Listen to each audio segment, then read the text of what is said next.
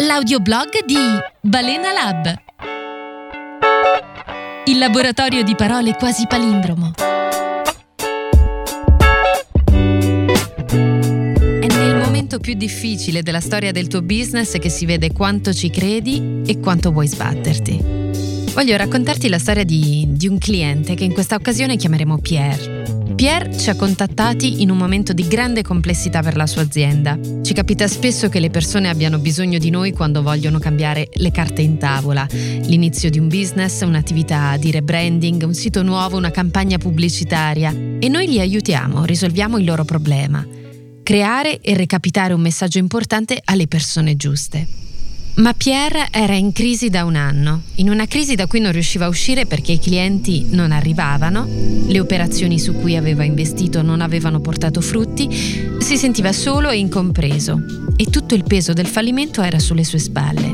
Gennaio è stato per lui un mese terrificante, sono arrivati i pagamenti dei fornitori, le spese, le bollette del locale in affitto e un competitor che in poco tempo si è aggiudicato la piazza. Pierre è venuto da noi, ci ha detto che non aveva tantissimo budget e ci ha chiesto la cosa migliore che potessimo fare per lui.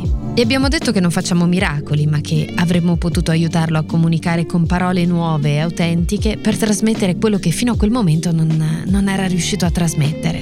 Siamo stati chiari, il resto doveva farlo lui, trovare un modo per sollevarsi. Pierre si è fidato e ci ha trasmesso la sua energia, quella grande voglia di non mollare. Ci ha consegnato la sua occasione per fare centro e uscire dall'impasse.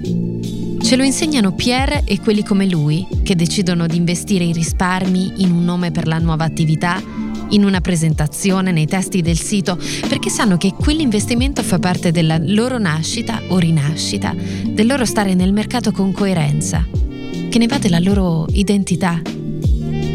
Quello che hanno è un misto di cose, forza, perseveranza, convinzione di non aver ancora finito le cartucce. Hanno gli obiettivi e sanno concentrarsi sul processo, per raggiungerli. Ci poniamo sempre degli obiettivi ed è giusto farlo, sono eventi nel futuro in cui speriamo, ma il salto vero lo facciamo quando ci focalizziamo su ciò che possiamo controllare. E le uniche cose che possiamo controllare sono le nostre azioni. Non il futuro, non le altre persone, non il mercato, né lo Stato o la natura. Le nostre azioni. Se accanto a ogni obiettivo fai seguire un'azione, il risultato è più vicino. Vuoi avere successo? Aggiungi valore alla vita delle persone. Vuoi essere stimato? Fai un buon lavoro. Vuoi vincere una gara? Allenati tutti i giorni. Vuoi essere felice? Prendi la vita per quello che è. Il fallimento l'abbiamo sperimentato tutti e ognuno di noi ha insegnamenti da condividere da sopravvissuto a sopravvissuto. Ma se quello che abbiamo imparato da un fallimento non lo mettiamo in pratica, quello sì, quello sì è il fallimento più grande.